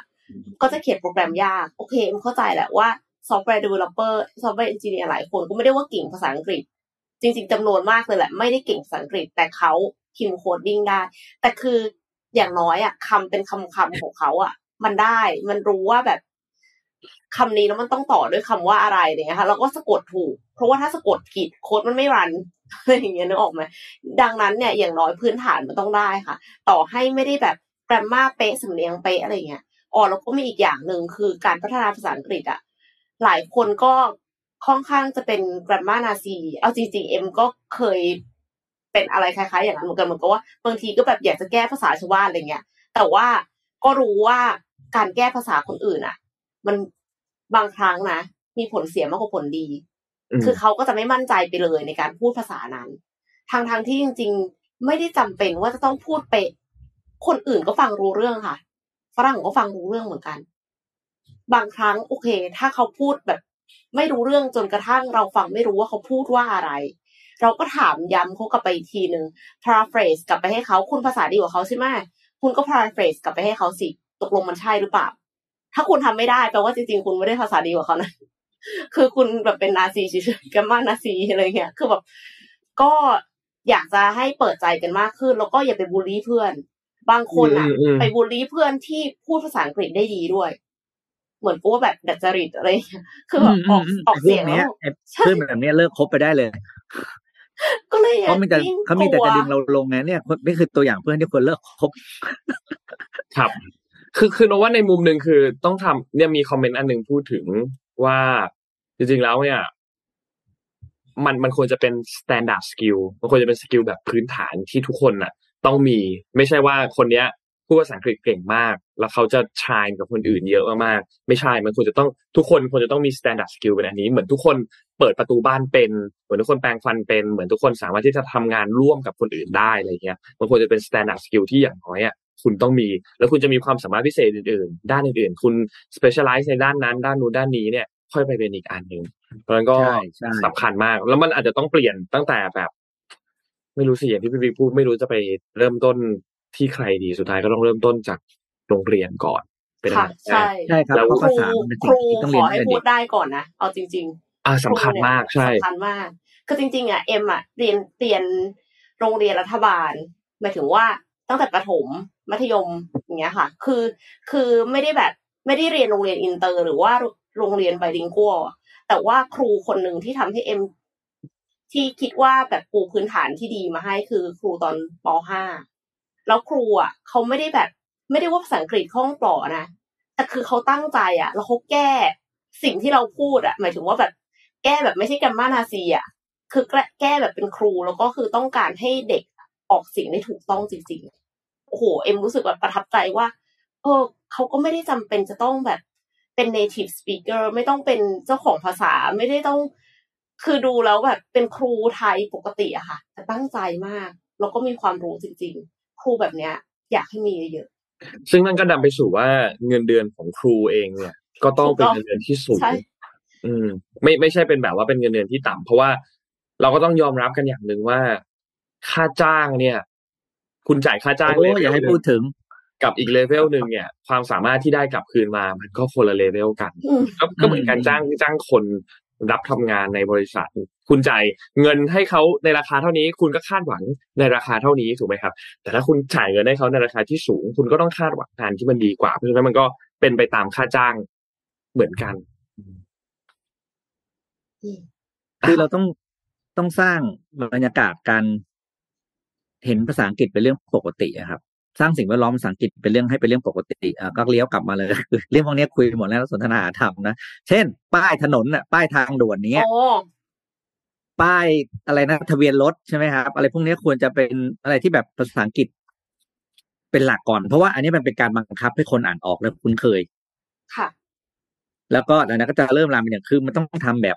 จริงจังแล้วถือเป็นวาระแห่งชาติเลยนะ พี่ว่าสำคัญกว่าส่งส่งอะไรไปดวงจันทร์ที่ประกาศไว้อีกอะจริงจริงใช่ คือจะไม่ต้องส่งไปดวงจันทร์หรอกเอาคนไทยพูดภาษาอังกฤษให้ขึ้นมาเป็นอันดับสักแปดสิบเจ็ดสิบก่อนแล้วกัน อันนี้ในเรื่องดวงจันทร์พับไว้ก่อนไม่ว่ากันพับไว้ก่อนพับไว้ก่อนให้อีลอนมัสก์เขาทำไป มาเอาคนไทยให้ใช้ภาษาอังกฤษได้ดีกว่าเดิมก่อน น่าจะเป็นวาระเร่งด่วนกว่านะครับ อืม อะไปข่าวอะไรต่อนนท์พามาดูต่อฮะต่อนนได้ท์พามาต่อใจที่ข่าวอืมเอ่อ SCB วันนี้ครับสำหรับคนที่เป็นผู้ประกอบการที่ ต้องมีการนำเข้ามีการส่งออกสินค้านะครับ ก็ทราบดีอยู่แล้วว่าเรื่องค่าเงินต่างๆ เนี่ยมันส่งผลกระทบต่อกำไรของบริษัทโดยตรง วันนี้เลยมีเครื่องมืออันหนึ่งที่จะมาช่วยบริหารความเสี่ยงอัตราแลกเปลี่ยนที่ช่วยให้ผู้ประกอบการเนี่ยสามารถที่จะควบคุมต้นทุนได้โดยที่ไม่ต้องมานั่งลุ้นกันแบบรายวันนะครับทางด้านคุณพิกุลศรีมหันนะครับ รองผู้จัดการใหญ่อาวุโสประธานเจ้าหน้าที่บริหารกลุ่มธุรกิจ SME ธนาคารไทยพาณิชย์นะครับ ก็บอกว่าจริงๆแล้วเนี่ยคือ SCB เนี่ยมีความมุ่งมั่นที่จะสนับสนุนผู้ประกอบการที่ประกอบการธุรกิจระหว่างประเทศนะครับไม่ว่าจะเป็นผู้นำเข้าหรือผู้ส่งออก ให้สามารถที่จะดำเนินธุรกิจได้อย่างต่อเนื่องเดินหน้าได้โดยที่ไม่สะดุด ก็เลยมีเครื่องมือทางการเงินเนี่ยหลากหลายรูปแบบ เพื่อที่จะตอบตอบโจทย์ของผู้ประกอบการ ไม่ว่าจะเป็นพวกวงเงินสินเชื่อเพื่อการค้าต่างประเทศนะครับ แล้วก็มีบริการการโอนเงินผ่านระบบตัว SMB Business Anywhere ที่ครอบคลุมสกุลเงิน 18 สกุลเงินหลัก นะครับ แล้วก็มีอัตราค่าธรรมเนียมพิเศษด้วยนะครับ ซึ่งอย่างที่ทุกท่านทราบกันครับว่าอัตราแลกเปลี่ยนเนี่ย ถ้าใครที่ทำอยู่ในธุรกิจ sector นี้เนี่ยมันเป็นปัจจัยมาก ๆ เลยที่ส่งผลต่อต้นทุนของธุรกิจนะครับ ปัจจุบันเนี่ยธุรกิจกลุ่ม SME ธนาคารไทยพาณิชย์เนี่ยนะครับ มีลูกค้าอยู่ประมาณ 4,700 รายที่ดำเนินธุรกิจการค้าระหว่างประเทศนะครับ และต้องทำธุรกรรมเพื่อ มีการซื้อขายอัตราแลกเปลี่ยนตลอดเวลานะครับ และจากสถานการณ์ที่อัตราแลกเปลี่ยนสกุลเงินต่างๆเนี่ยรวมถึงค่าเงินบาทเองเนี่ยก็มีความผันผวนอย่างต่อเนื่องนะครับ มันก็ส่งผลทาให้การควบคุมหรือการจะบริหารต้นทุนธุรกิจเนี่ยมันก็ค่อนข้างยากนะครับ ซึ่ง SCB เขาก็พบว่าผู้ประกอบการที่เป็นกลุ่มนี้เนี่ยจริงๆแล้วเนี่ยมีลูกค้าธนาคารอีกประมาณ 60%ที่มีการนำเข้าส่งออกสินค้า และวัตถุดิบ กับคู่ค้าต่างประเทศ ซึ่งยังไม่ได้มีการจองอัตราแลกเปลี่ยนล่วงหน้า เพื่อเตรียมความพร้อมกับสถานการณ์อันนี้นะครับ ซึ่งก็ทำให้ต้นทุนของธุรกิจเนี่ยมันมีการผันผวนนะครับ ธนาคารไทยพาณิชย์เขาก็เลยมุ่งมั่นที่จะมาช่วยเหลือผู้ประกอบการ SME ตรงนี้ที่สามารถที่จะบริหารต้นทุนในการทำตัวธุรกรรมการเงินคู่ค้าระหว่างประเทศได้ ด้วยการวางแผนการการเงินที่ดีนะครับ ซึ่งก็มีเครื่องมือครับคือการทำสัญญาซื้อขายอัตราแลกเปลี่ยนล่วงหน้าไว้ ณตั้งแต่วันที่ทำสัญญาคือทำ forward ล่วงหน้ากันไว้เลย แล้วก็มีการกำหนดชำระเงินกันในอนาคตด้วยนะครับ เพื่อช่วยให้ผู้ประกอบการเนี่ยสามารถที่จะควบคุมต้นทุนธุรกิจได้ ดยผู้ประกอบการ SME ที่มีการทำธุรกรรมการนำเข้าส่งออกระหว่างประเทศ แล้วก็มีวงเงิน forward contract กับธนาคารไทยพาณิชย์อยู่แล้วเนี่ยนะครับ สามารถที่จะทำสัญญาซื้อขายอัตราแลกเปลี่ยนไว้ก่อนล่วงหน้าได้เลย และทำธุรกรรมซื้อขายอัตราแลกเปลี่ยนตามที่ตกลงกันไว้ในวันที่กำหนดได้ ซึ่งก็จะมี 2 รูปแบบ รูปแบบที่1เนี่ยนะครับ คือเขาเรียกว่า outright forward นะครับ เป็นสัญญาซื้อขายอัตราแลกเปลี่ยนล่วงหน้าแบบกำหนดวันส่งมอบแน่นอน และแบบที่2เนี่ยคือ pro rata forward นะครับ คือสัญญาซื้อขาย อัตราแลกเปลี่ยนล่วงหน้าแบบส่งมอบภายในระยะเวลาที่ตกลงกันไว้นะครับ ซึ่งก็จะทำให้เป็นเครื่องมือที่ช่วยให้ผู้ประกอบการเนี่ยสามารถบริหารความเสี่ยงในเรื่องของอัตราแลกเปลี่ยนได้ตามความเหมาะสมมากขึ้นนะครับ นอกจากนี้เองก็ยังมีบริการซื้อขายผ่านออนไลน์ด้วยนะครับ หรือว่า SCB FX ออนไลน์นะครับ ซึ่งก็ช่วยให้ผู้ประกอบการเนี่ยสามารถจัดการซื้อขายเงินตราต่างประเทศได้ด้วยตนเองผ่านออนไลน์ ไม่ว่าจะเป็นคอมพิวเตอร์แท็บเล็ตว่าโทรศัพท์มือถือ นะครับ แล้วก็รับอัตราแลกเปลี่ยนพิเศษเพื่อให้เกิดมูลค่าสูงสุดกับตัวธุรกิจ SME ของท่านด้วยนะครับ ซึ่งก็จะเป็นที่จะต้องบริหารต้นทุน เพื่อให้สามารถที่จะแข่งขันอยู่ใน sector นั้นๆได้ เพราะฉะนั้นถ้าใครที่สนใจนะครับ สามารถที่จะขอรับคำแนะนำการวางแผนป้องกันความเสี่ยงอัตราแลกเปลี่ยนได้ที่ผู้จัดการธุรกิจสัมพันธ์นะครับ แล้วก็ทีม Financial Market Sale นะครับ ก็เป็น SCB Business Call Center นะครับ โทรได้เลย 02 722 2222 นะครับ ก็ ลองโทรไปปรึกษากันได้ถ้าหากว่าท่านทำธุรกิจที่อยู่ใน sector ที่ต้องมีการนำเข้าส่งออกเยอะๆ ท่านก็ทราบอยู่แล้วว่าสกุลเงินเนี่ยการแลกเปลี่ยนอัตราเนี่ยเป็นปัจจัยที่สำคัญมากๆนะครับ ก็ขอบคุณข้อมูลจาก SCB ด้วยครับค่ะใครที่ทำธุรกิจนำเข้าส่งออกก็เชิญติดต่อเลยนะคะบอกว่าใครที่ทำงานอยู่ฝั่งเทคเนี่ยตอนนี้คือรู้สึกเหมือนร้อนๆหนาวๆเนาะเพราะว่าไม่แน่ใจเหมือนกันว่า เอ๊ะ ถ้าตัวเองทำงานบริษัทที่เป็นต่างชาติอะคะ่ะ แล้วถ้าเขาเลิกออฟที่นู่นอะ มันจะกระเทือนมาที่นี่หรือเปล่า มาดูกันว่าบริษัทเทคโนโลยีเนี่ยปลดพนักงานไปแล้วเท่าไหร่ อันนี้คือ global นะคะท่ามกลางภาวะเศรษฐกิจซบเซาราคาหุ้นที่ลดลงราคา คืออัตราเงินเฟอ้อที่สูงขึ้น แล้วก็ดอลลาร์ที่แข็งค่า แล้วก็การขึ้นอัตราดอกเบี้ยของธนาคารกลางสหรัฐที่ทำให้การกู้ยืมเงินยากขึ้นเนี่ย บริษัทเทคโนโลยียักษ์ใหญ่หลายแห่งก็ได้ประกาศลดพนักงานจำนวนมากค่ะ ข้อมูลจาก layoffs.fyi fyi เนี่ยเป็นเว็บไซต์ติดตามการเลิกจ้างในอุตสาหกรรมระบุว่ามีพนักงานอย่างน้อย 2,300 คนที่ถูกเลิกจ้างในเดือนพฤศจิกายนที่ผ่านมา แล้วก็กว่า 100,000 คนตั้งแต่ต้นปีนี้ค่ะ ความเชื่อมั่นในการทำงานของพนักงานเทคเนี่ยลดลงอย่างมาก เนื่องจากมีข่าวการเลิกจ้างออกมาอย่างต่อเนื่องนะคะ อย่างเมตาที่เป็น ที่เป็นชื่อใหม่ของ Facebook เนี่ยก็ประกาศเลิกจ้างพนักงานกว่า 11,000 คนหรือราว 13%ของพนักงานทั้งหมด Twitter ก็เลิกจ้างไปพออีลอนมัสเข้ามาเนี่ยเลิกจ้างไป 50%และแถมยังมีการให้ออฟอินการทำงานหนักมากจนจนมีบางส่วนที่ลาออกไปนะคะ แล้วก็บริษัทอื่นๆ อย่าง Amazon.com เนี่ย ยักษ์ใหญ่อีคอมเมิร์ซของสหรัฐก็เตรียมปลดพนักงานราวหนึ่งหมื่นคน คนที่ไม่ได้ทำงานสายเทคหรือว่าลงทุนในหุ้นเทคอาจจะฟังดูแล้วแบบ รู้สึกว่าทำไมเอ็มถึงอ่านข่าวทำนองนี้บ่อยจัง มันเกี่ยวข้องยังไงกับเรานะคะ การเลิกจ้างในอุตสาหกรรมเทคเนี่ย มันจะส่งผลแบบระลอกคลื่นค่ะ มันจะมี domino effect จะมีบริษัทที่เตรียมเข้าระดมทุนในตลาดหลักทรัพย์น้อยลง คือหุ้นใหม่ ๆ บริษัทใหม่ ๆ ที่พยายามจะเข้าตลาดเนี่ยรวมถึงของไทยด้วยนะ ก็มีบริษัทหลายบริษัทที่เป็นฝั่ง tech เนี่ยแหละ เราพยายามจะเข้าตลาด ตอนนี้ก็ต้อง delay ไปก่อน เพราะว่าภาวะตลาดไม่ดี ราคาหุ้นที่จะได้ก็จะไม่สูงแล้วก็เลยกลายเป็นว่าระดมทุนได้น้อยกว่าที่คาดนะคะ investment bank หรือว่าบริษัทหลักทรัพย์เนี่ยก็จะได้รับผลกระทบค่ะ และบริษัทต่างๆ พยายามประหยัดเงินโดยการตัดงบโฆษณา ถ้าตัดงบโฆษณาจะเกิดอะไรขึ้นคะส่งผลกระทบต่อสื่อแน่นอน ทั้งออฟไลน์และออนไลน์นะคะ แล้วก็การที่บริษัท ลดจำนวนพนักงานลงหรือว่า freeze hiring หยุดการจ้างงานเนี่ย ก็ทำให้ต้องการ HR หรือว่านายหน้าจัดหางานน้อยลงอีกด้วย CEO ของ Hire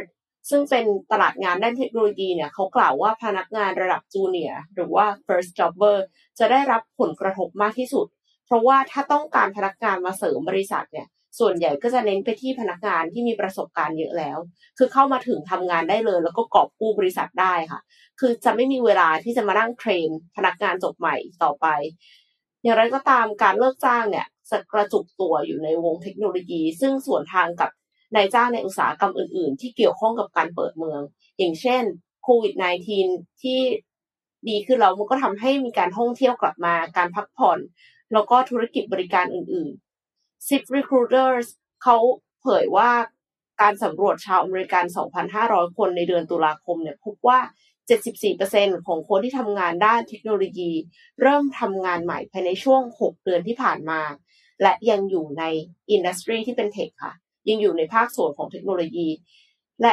26%ที่ไปทำงานในอุตสาหกรรมอื่นเนี่ยมี 6%เข้าถูกเข้าสู่ retail ธุรกิจค้าปลีกหรือว่าอีคอมเมิร์ซ แล้ว5%ก็ไปทำงานฟินเทคค่ะ เทคโนโลยีด้านการเงิน2%ไปย้ายไปอยู่ด้านดูแลสุขภาพ แล้วก็อีก2%เนี่ย ย้ายไปทำงานแบบ professional service บริการธุรกิจแบบมืออาชีพ สรุปได้ว่าพนักงานสายเทคอะอย่างเช่น software engineer system architect user experience designer project manager ที่ทำงานฝั่งเทคมาก่อนเนี่ยยังคงมีโอกาสทำงานอีกมากมายค่ะ อาจจะไม่ใช่ในบริษัทที่แบบเป็น top of mind แต่เดิมมันจะแบบฉันจะไปสมัครบริษัทใหญ่ที่สุด อ่า Meta หรือว่า Google นะคะแต่ว่าตอนเนี้ยจริง ๆ มันยังมีโอกาสอีกเยอะ แต่อาจจะอยู่ในบริษัทที่แต่เดิมคุณไม่เคยมองเขาเลย บริษัทขนาดกลางและขนาดเล็ก คืออาจจะเป็นโอกาสของเทคสตาร์ทอัพที่เล็กลงมา ที่จะได้จ้างคนเก่ง เพราะว่าคนเก่ง ต้องออกมาจากบริษัทใหญ่นะคะ รวมถึงบริษัทอื่น ๆ นอกอุตสาหกรรมเทคโนโลยี คือบริษัทไหนๆอะปัจจุบันเนี้ยก็อยากจะมีเว็บไซต์เป็นของตัวเองนะ อันนี้คือยกตัวอย่างแบบ simple ที่เห็นชัดเจนที่สุดนะคะซึ่งพอมีเว็บไซต์เป็นของตัวเองแล้ว ถ้า advance หน่อยอะก็คือมี database เก็บ first user data คือถ้าสมมติว่าเราอยู่ในโซเชียลมีเดียหรือว่าเราไปเก็บ Data จากที่อื่น ๆ เนี่ย มันจะกลายเป็น มันมันเป็น secondary คือเราเหมือนกับเราต้องพึ่งพาแพลตฟอร์มนั้นในการเก็บ user ค่ะ สมมติว่าเวลาที่เรายิง ad ใน Facebook เนี่ยเราเก็บแบบเป็น lead generation อะเราก็จะเก็บ contact มาได้ แต่เราก็ต้องพึ่งพา Facebook ถูกไหมคะ แล้วพอ Facebook ปรับอัลกอริทึมให้คนมองเห็นน้อยลง เราก็ต้องจ่ายเงินมากขึ้น โดยที่มันอาจจะไม่คุ้มค่าแล้วก็ได้อะ เออแต่ว่าเราก็ยังต้องพึ่งพาเขา ณ จุดเนี้ยก็มีหลายบริษัทที่ปรับละคือจำเป็นที่จะต้องมีดัตต้าเบสเป็นของตัวเอง มีเว็บไซต์เป็นของตัวเอง คนที่ทำงานสายเทคอะค่ะ ก็หางานได้ไม่ยากอยู่แล้ว แต่ว่าอาจจะไปอยู่ในอุตสาหกรรมอื่น ๆแทนเนาะผู้หางานด้านเทคโนโลยีส่วนใหญ่เนี่ย แม้ว่าจะยังอยู่ในอุตสาหกรรมสายเทค แต่ว่าอุตสาหกรรมอื่น ๆ ก็ยังมี opportunity นะคะ แต่อย่างไรก็ตาม ขอเน้นย้ำอีกครั้งว่ากรุณา up skill re skill ตัวเองด้วย หลายครั้งเนี่ยพอออกจากอุตสาหกรรมหนึ่งไปอีกอุตสาหกรรมหนึ่งถึงแม้ว่าคุณจะมี transferable skills เยอะ คุณจะมีทักษะที่เอามาใช้ได้เหมือนเดิมเยอะ แต่คุณก็ควรจะมีความรู้ด้านอื่นด้วยสมมติว่าย้ายมาฝั่ง HR เราไปพัฒนาซอฟต์แวร์ด้าน HR ให้ให้คนในองค์กรค่ะ คุณก็ควรจะรู้ด้วยว่า structure ของการขององค์กร organization structure เป็นยังไง แล้ว การทำงานของ HR ปกติเป็นยังไง ไม่ใช่ว่าทำให้ระบบของเราอะไปเพิ่มงานให้ HR มันควรจะแบบทำให้เพิ่มประสิทธิภาพลดงานนะคะมากกว่า เพราะฉะนั้นเนี่ยยังไงต่อให้คุณโค้ดเป็นอยู่แล้วอะก็ให้ฝึกอย่างอื่นเพิ่มเติมนะคะอย่างเช่น ความรู้ในอินดัสทรีนั้น หรือว่าแม้กระทั่งภาษาอังกฤษเอง อาจต้องทำงานกับคนต่างชาติก็ได้ในอนาคตเพราะฉะนั้นก็คือภาษาอังกฤษภาษาจีน ก็เป็นประโยชน์แน่ๆค่ะ ทุกวันนี้ภาษาสองภาษาไม่พอแล้วนะครับ ต้องมีสามต้องมีอาจจะต้องมีในอนาคตอาจจะต้องเป็นสี่ด้วย แต่อย่างน้อยขอให้ได้ภาษาที่สองก่อนค่ะณจุดนี้นะคะ ที่เก้าสิบเจ็ดของโลกนี่หนักครับหนักครับหนักครับยังไม่ต้องไปไกลมากเนาะคิดแค่ภาษาที่สองก่อนเนาะค่ะนนพามาอัปเดตข่าวการเมืองของที่มาเลเซียนิดนึงครับ หลังจากที่วันที่สิบเก้าที่ผ่านมาเนี่ยเขามีการจัดการเลือกตั้งกันไปนะครับ แล้วก็สุดท้ายแล้วเนี่ยเอ่อ ก็ไม่สามารถไม่มีพรรคไหนที่ได้คะแนนเสียงเกินกึ่งหนึ่งของทั้งสภานะครับนั่นหมายความว่าก็ต้องมีการจัดตั้งที่เป็นแบบเขาเรียกว่ารัฐบาลผสมนะครับ ล่าสุดเนี่ยมีการรายงานของสำนักข่าวต่างประเทศนะครับ รายงานจากสำนักพระราชวังมาเลเซียเนี่ยซึ่งออกแถลงการเมื่อวานนี้วันที่ 22 นะครับ บอกว่าสมเด็จพระราชาธิบดีอัลสุลตานอับดุลเลาะห์แห่งมาเลเซียเนี่ยจะมีการคัดเลือกบุคคลที่จะมาเป็น นายกรัฐมนตรีคนใหม่ด้วยตัวเองนะครับ โดยผู้สมัครเนี่ยจะไม่ว่าจะเป็นจากกลุ่มไหนก็ตามนะครับ จากกลุ่ม PS จากกลุ่ม PN เนี่ยจะมีการเข้าเฝ้าเมื่อวานเมื่อเมื่อวานตอนเย็นนะครับ เพื่อให้มีการพระบรมราชวินิจฉัยว่าบุคคลใดมีเสียงสนับสนุนจากพรรคสมาสมาชิกในสภามากที่สุด แล้วก็จะส่งแต่งตั้งให้เป็นนายกรัฐมนตรีคนใหม่ คือเรื่องนี้มันติดล็อกมาตั้งแต่เอ่อพอเลือกตั้งเสร็จเรียบร้อยแล้วเนี่ย ทุกพรรคเนี่ยได้คะแนนไม่ได้ห่างกันมาก คือมีพรรคที่ได้คะแนนสูงสุดก็จริง แต่ว่าก็ไม่สามารถที่จะจัดตั้งเอ่อรัฐบาลโดยที่ตัวเองอะเป็นเอ่อคนจัดตั้งรัฐบาลทั้งหมดได้รัฐบาลพักเดียว อ่าทำไม่ได้ยังไงก็ทำไม่ได้เหมือนกันนะครับทำให้ก็การเมืองเองก็มีความวุ่นวายมากๆ เพราะว่าไม่มีพรรคใดพรรคหนึ่งครองเสียงข้างมากในสภา ก็เลยจัดตั้งไม่ได้ ก็เข้าสู่สภาวะ ที่เป็นสภาวะแบบว่าสุญญากาศนิดนึงนะครับภาวะทิ้งตัวอีกแล้วทิ้งตัว สภาวะทิ้งตัวอีกแล้วนะครับ ซึ่งก็อย่างที่บอกครับว่าพรรคของพีอย่าง PS เนี่ยคือปากาตานฮาราปันเนี่ยนะครับนำโดยอันวาอิบราฮิมเนี่ยซึ่งก่อนหน้านี้เป็นผู้นำฝ่ายค้านเนี่ยนะครับ ก็นำขึ้นมานะครับ แล้วก็ทางด้านของพรรค Perikatan National หรือว่า PN เนี่ยนะครับของคุณมูห์ยิดดินยัสซินเนี่ยอดีตนายกเนี่ยนะครับ ก็ได้ที่นั่งที่ใกล้เคียงกัน เพราะฉะนั้นไม่มีใครที่ได้คะแนนมากกว่า 112 เสียง นะครับที่จะสามารถจัดตั้งรัฐบาลมาได้ PS เนี่ยได้ไป 82 PN ได้ไป 73 แล้วก็มีอีกกลุ่มหนึ่งคือ BN BN คือ Barisan National เนี่ยนะครับได้ไป 30นะครับของคุณอิสมาอิลยาคอบนะครับนายกรัฐมนตรีคนปัจจุบันเนี่ยนะครับก็ได้คะแนนมา 30 ที่นั่ง เพราะฉะนั้นก็ไม่มีพรรคไหนที่จะจัดการเลือกตั้งได้ ก็ทะเลาะทะเลาะกันไปทะเลาะกันมานะครับฝั่งตนฝั่งใครก็พยายามที่จะจัดตั้งรัฐบาลสุดท้ายเนี่ยมันก็เป็นไปไม่ได้นะครับ ก็เลยสุดท้ายว่าอะเดี๋ยวจะให้ทางด้านของ กษัตริย์เนี่ยนะครับเป็นคนตัดสินใจ ซึ่งตามกำหนดการแล้วเนี่ยก็จะต้องรอดูคิดว่าภายในวันสองวันนี้เนี่ยน่าจะทราบผล เพราะว่าจะต้องมีการโปรดเกล้าแต่งตั้งนะครับ ว่าใครเนี่ยจะเป็นนายกรัฐมนตรีและสุดท้ายจะได้มีการจัดตั้งรัฐบาลกลับขึ้นมาได้นะครับ ก็รอติดตามข่าวกันต่อไปสำหรับการเมืองมาเลเซีย ส่วนการเมืองไทยเนี่ย วันนี้เวลาจะหมดล้วแต่ว่า เดี๋ยวพรุ่งนี้ยังไงเราอัปเดตวิเคราะห์กันให้ฟังอีกทีหนึ่งเพราะว่าตอนนี้เนี่ยกระแสข่าวเยอะมากเกี่ยวกับพลเอกประยุทธ์จันโอชานายกรัฐมนตรีคนปัจจุบันเนี่ยนะครับ ที่จะอาจจะมีการเปิดตัวร่วมงานกับพรรคร่วมพรรคร่วมไทยสร้างชาตินะครับ ก่อนที่จะมีการเลือกตั้งในปีหน้า 2566 นั่นหมายความว่าความสัมพันธ์ของสามปอพลเอกประวิทย์เนี่ยที่ยังคงอยู่พรรคพลังประชารัฐเนี่ยอาจจะแตกหักหรือเปล่านะครับ จะมีการเปลี่ยนแปลงหรือเปล่านะครับ เพราะว่า ที่ปรึกษานายกรัฐมนตรีอย่างคุณพีรพันธ์เนี่ยนะครับ ที่เป็นหัวหน้าพรรครวมไทยสร้างชาติเนี่ยก็เราจะเห็นว่าตัวติดกับพลเอกประยุทธ์ค่อนข้างบ่อยในช่วงหลังๆนะครับ เพราะฉะนั้นก็รอติดตามกันต่อไปว่า ฝุ่นตลกครับ ช่วงนี้สอสอสมาชิกต่างๆ วิ่งกันพลันเลยครับ ว่าสุดท้ายแล้วตัวเองอยู่ฝุ่นตลกพักไหน ตอนที่มีการเลือกตั้งในเดือนพฤษภาคมปีหน้า ท่านจะไม่ผิดน่าจะพฤษภาถ้าจำวันที่เป๊ะๆไม่ได้นะครับ แต่ก็นั่นแหละครับ จะมีการเปลี่ยนแปลงกันเกิดขึ้นของฝั่งฝ้าการเมืองแน่นอนนะครับ ก็รอติดตามกันดูนะครับ ส่วนอีกอันหนึ่งก็คือคุณสันติพร้อมพัฒน์รัฐมนตรีช่วยการคลังเนี่ยนะครับ ในฐานะเลขาธิการของพรรคพลังประชารัฐเนี่ย ก็บอกว่าตัวเองแล้วเนี่ยยังไม่ทราบ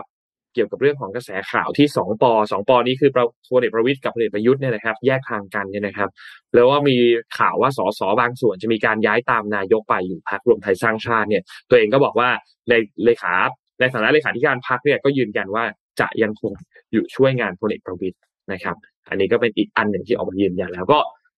รอติดตามครับสำหรับการเมืองของไทย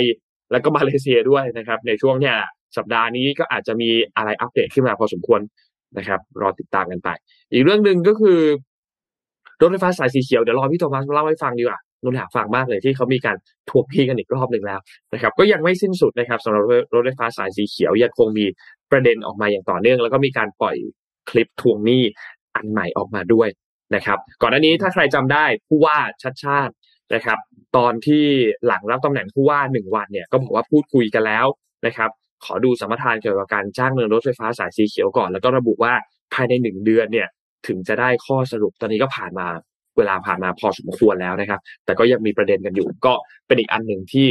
ต้องติดตามความชัดเจนกันภายในช่วงสัปดาห์นี้สัปดาห์หน้าเดี๋ยวพี่โทมัสคงมาอัปเดตให้เราฟังกันอีกทีหนึ่งนะครับค่ะก็แค่อ่านข่าวได้ยินข่าวนี้แหละ ที่ที่พลเอกประยุทธ์จะไปอยู่พักรวมไทยสร้างชาติเนี่ยก็ก็อดสงสัยไม่ได้เนาะ นักการเมืองว่าเราบันเขาคิดแต่เรื่องนี้เปล่าอะไปอยู่พักนั้นจะไปอยู่พักนี้นี่คือคิดแต่เรื่องเลือกตั้งงานเขาคืองานเลือกตั้งจริงๆนะก็จะไปอยู่พักไหนจะได้คะแนนจะคือข่าวการทำงานน้อยมากเลยอะทำไมแบบ หรือเป็นเพราะว่านักข่าวตามแต่เรื่องพวกนี้ก็ไม่รู้นะอันนี้ก็ต้องบอกว่า บรรดา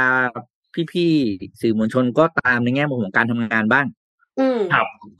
อาจจะเป็นช่วงใกล้ๆเลือกตั้งหรือเปล่าพี่ฟิกอะไรนะ